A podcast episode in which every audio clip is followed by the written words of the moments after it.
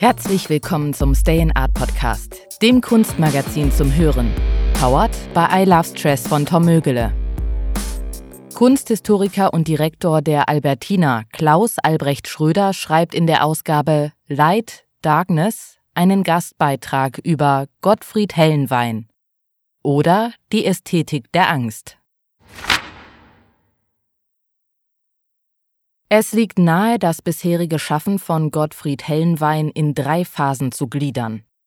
Dies ist erstens die Wiener Zeit, in der die verwundeten und bandagierten Kinder in einer altmeisterlichen Aquarelltechnik gemalt werden und in der parallel zu den Nachwehen des Wiener Aktionismus Selbstporträts und performative Selbstthematisierungen die Inspiration für eine Gruppe von Zeichnungen und Aquarellen bilden. Mit dem Umzug nach Deutschland wird eine zweite, künstlerisch anders geartete Phase eingeleitet. Technisch zeichnet sich diese durch den Wechsel von der immer noch relativ kleinformatigen Aquarellmalerei zu großformatigen Gemälden aus. Thematisch greift Hellenwein in Deutschland nicht mehr in die unmittelbare Gegenwart hinein, sondern kommentiert seine Zeit indirekt. Er erfindet das kritische Historienbild, in dem die Fratze des Nationalsozialismus in verführerischer Schönheit als Teil des Hier und Jetzt begriffen wird.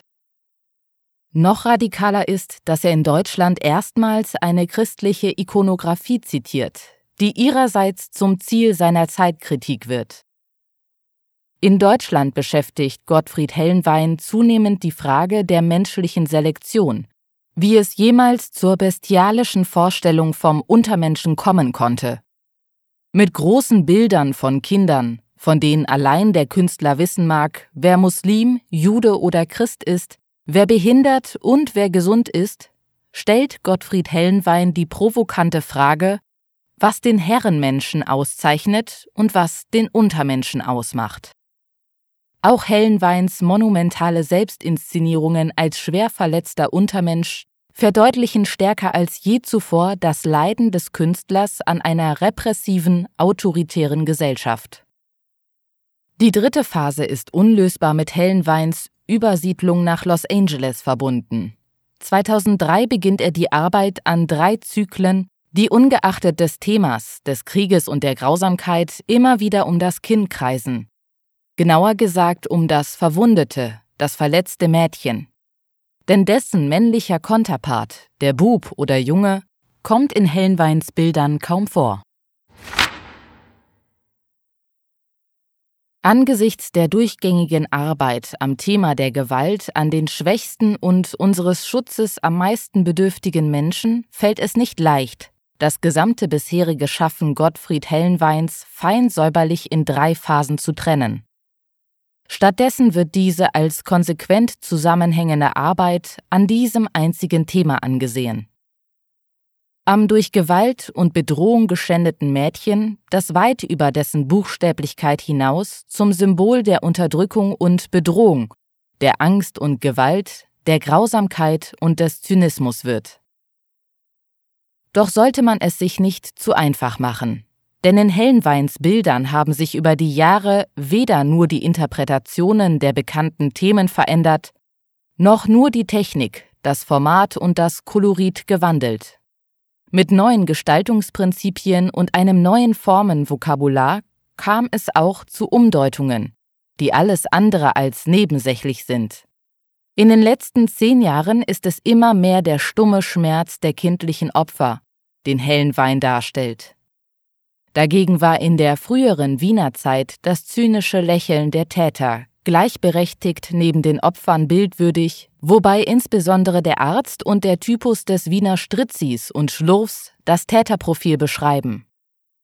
Hellenweins Realismus, der immer schon ein fotografischer Realismus war, hat im aquarellierten Frühwerk eine Schärfe und Kälte sowie eine kleinbürgerliche Engräumigkeit, die dem viel malerischeren und monumentaleren Spätwerk nicht innewohnt. Der frühe Fotorealismus Hellenweins ist so buchstäblich, dass in der Enge der Räume kein Platz für Träume ist. Die Wiener Typen sind nahe an der Karikatur, und man sieht jedem Bild an, wie groß die Abscheu Hellenweins vor falschen Autoritäten, in dem dumpfen Klima des Wiens der 1960er und 1970er Jahre gewesen sein muss. Demgegenüber erzählt das Spätwerk trotz des Blutes, das in so vielen Bildern ausgiebig fließt, von einer merkwürdigen, sublimen Schönheit. Die leeren Räume, in denen die Kinder stehen oder liegen, sind vollgestellt mit Einsamkeit und Verlorenheit. Das Frühwerk kennt noch keine Erinnerung an die Kunstgeschichte. Es zitiert noch keine religiöse Ikonographie. Noch ist Hellenweins Werk nicht aufgeladen mit den Katastrophen der jüngsten Geschichte, die Deutschland und Österreich über die Menschheit gebracht haben. Diese realhistorischen Erfahrungen münden erst mit Hellenweins Umzug nach Deutschland in seinem Werk.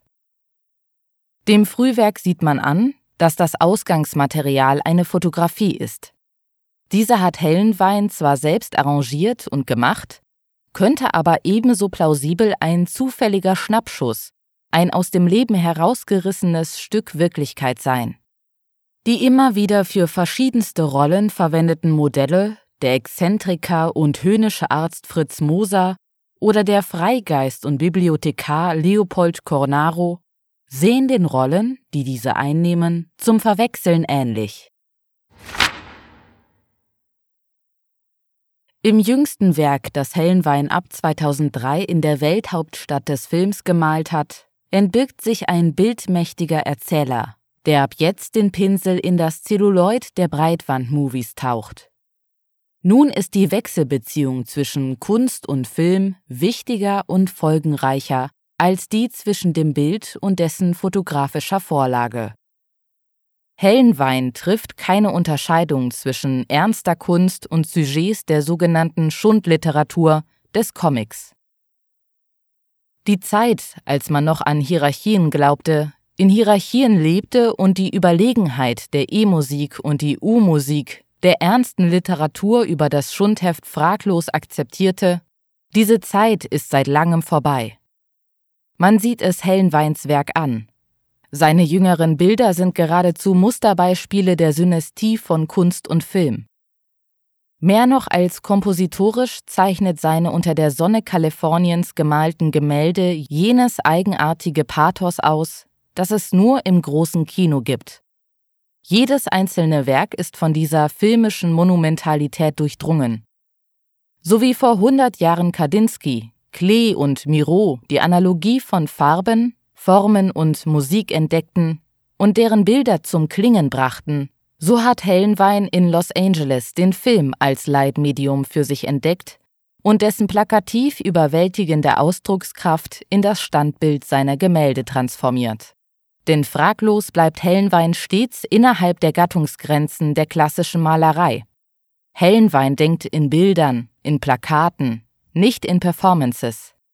Selbst seine Aktionen vom Untermenschen resultieren am Ende im Fotodokument, im Stillstand einer streng konstruierten Fotografie. Thematisch schließt sich mit dem amerikanischen Schaffen der letzten zehn Jahre der Kreis. In Wien wie in Los Angeles kennt der Künstler nur die verstörende Welt aus bedrückender Angst und Gewalt, aus Peinlichkeit, Einsamkeit und Bedrohung.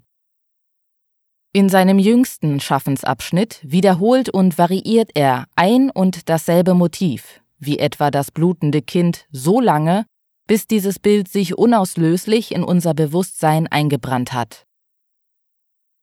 In seinem Wiener Schaffen gleicht noch kein Bild dem anderen.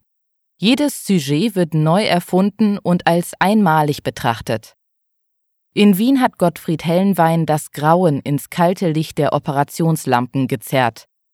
Das reife Schaffen der Jahre in Los Angeles gibt umgekehrt dem bedrohlichen Schatten mehr Raum.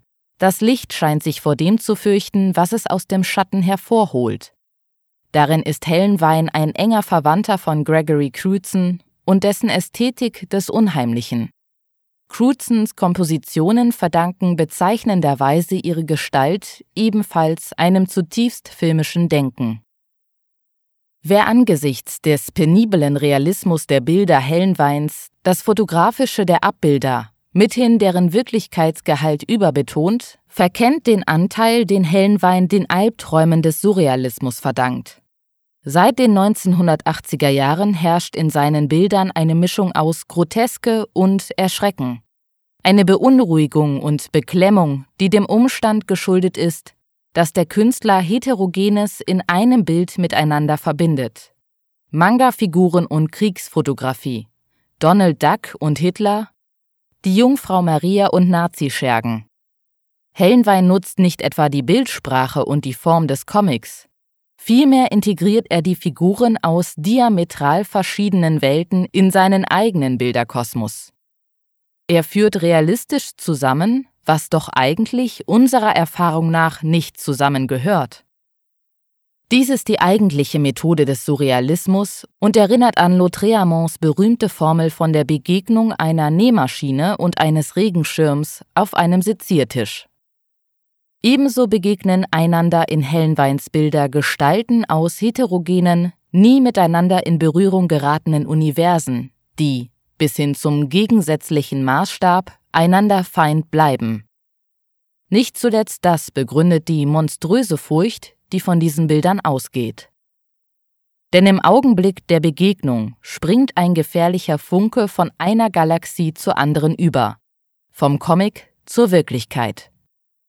Von der Heftigkeit der plötzlichen Erscheinung getroffen und verstört, werden wir Zeugen, wie Dinge und Gestalten, die anscheinend nichts miteinander zu tun haben, dennoch zusammenhängen. Im Moment des Erschreckens vor der plakativen Wahrheit erkennen wir, was das Ganze zusammenhält. Die Gewalt und das Böse. Das Böse hält paradoxerweise die Menschheit in dem Maße zusammen, indem es die einzelnen Menschen voneinander trennt und bedroht. Es ist diese Dialektik, die in Hellenweins Kunst zu einer Ästhetik des Bösen, der Angst und des Schmerzes kondensiert. Dies macht Hellenweins Relevanz, seine kunsthistorische Bedeutung aus. Mit seinen Bildern, in denen sich Manga-Figuren und die Schrecken des Krieges zufällig nebeneinander finden, nötigt uns der Künstler zur Einsicht in die kausale Abhängigkeit der heterogensten Motive. Der Gewalt gegen Kinder, der Gewalt von Kindern, der grausamen Pädophilie, der zynischen Chirurgie, des Krieges, der Banalität des Bösen und Niedrigen in jeglicher Erscheinungsform. Was inspiriert Hellenwein zu solchen ungeheuerlichen Albträumen? Woher bezieht er seine Einsichten in die Gemeinheit und Niedertracht der menschlichen Natur? Woher rühren seine geradezu halluzinatorischen Fähigkeiten? Was hat ihn die Massaker an amerikanischen Schulen sehen lassen, noch ehe diese sich ereignet haben? Hellenwein spürt den auf Gewalt und autoritärer Unterdrückung basierenden Kitt, der unsere Gesellschaft im Innersten zusammenhält. Die Ausbrüche der Gewalt überraschen ihn ebenso wenig wie den Seismographen die Eruption eines Vulkans. Diese Darstellungen der Schattenseiten sind umso verstörender, je schöner und ruhiger sie werden. Hellenweins Bilder der letzten Jahre sind aggressiv und erhaben zugleich. Sie sind abstoßend und von einer verführerischen Schönheit. Sie feiern den Schmerz und die Wunde als Moment einer erhabenen Melancholie. Sie zelebrieren das Pathos der Grausamkeit. Die Erhabenheit verdankt sich dem scharfen Wechsel zwischen den tiefen Schatten und hellen Zonen, die wie mit Scheinwerfern aus der Dunkelheit herausgeschnitten sind. Hellenwein malt ruhige Zustände träumerischer Unwirklichkeit, die umso mehr beunruhigt, je weniger wir die Ursache der Gewalt und des Zwangs kennen.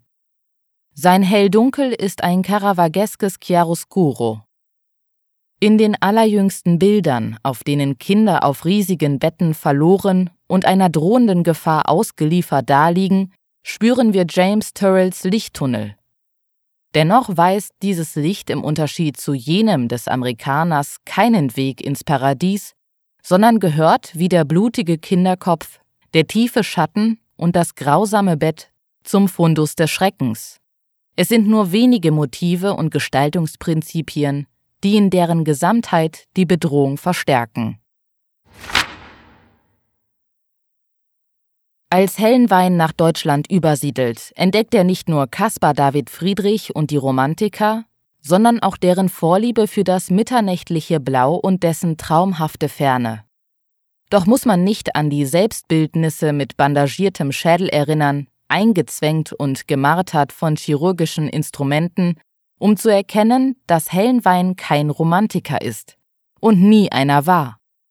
Eher scheint es, als ob aus Gründen der Psychohygiene die Monochromie des dunklen Blaus, von dem alles aufgesogen wird, an die Stelle der gleißenden Farben des nüchternen Frühwerks tritt.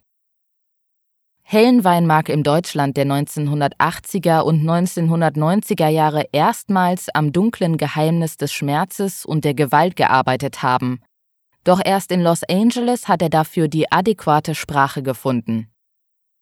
Nun ist die Ästhetik des Sublimen mit der Ästhetik des Plakativen zur Deckung gebracht. Bereits 1757 hat Edmund Burke dem Denken über die doppelbödige Natur der Schönheit eine neue Perspektive eröffnet. Er erkannte das Sublime, das Erhabene, als eine Kategorie, die wir als außergewöhnliche Schönheit und zugleich als Schrecken erleben und die in uns ein ganz intensives Gefühl auslösen kann. Niemand weiß besser als Gottfried Hellenwein, dass der Terror perennierender Grausamkeit sowie Angst, Schmerz und Erschrecken zu den größten Gefühlen zählen, denen die menschliche Seele ausgesetzt werden kann. Diese gilt es zu bekämpfen, und sei es um den Preis der Einsicht in deren doppelte Natur, erhaben und schön, und zugleich das Furchtbarste zu sein, das Menschen angetan werden kann. Zum 75. Geburtstag von Gottfried Hellenwein zeigt die Albertina derzeit bis zum 11. Februar 2024 eine große Ausstellung der Werke der letzten drei Jahrzehnte, kuratiert von El Silana. Das Stayinart Bookesin ist im Handel erhältlich oder unter www.stayinart.com bestellbar. Wenn ihr es regelmäßig hören möchtet, abonniert unseren Podcast, der mit freundlicher Unterstützung von I Love Stress von Tom Mögele kostenlos zur Verfügung gestellt werden kann. Ergriffen von Hellenweins Bildwelten verweile ich noch auf diesen verführerisch schönen Schattenseiten. Bis zum nächsten Mal. Das war der Stay in Art Podcast, das Kunstmagazin zum Hören der mit freundlicher Unterstützung von I Love Stress von Tom Mögele kostenlos zur Verfügung gestellt werden kann.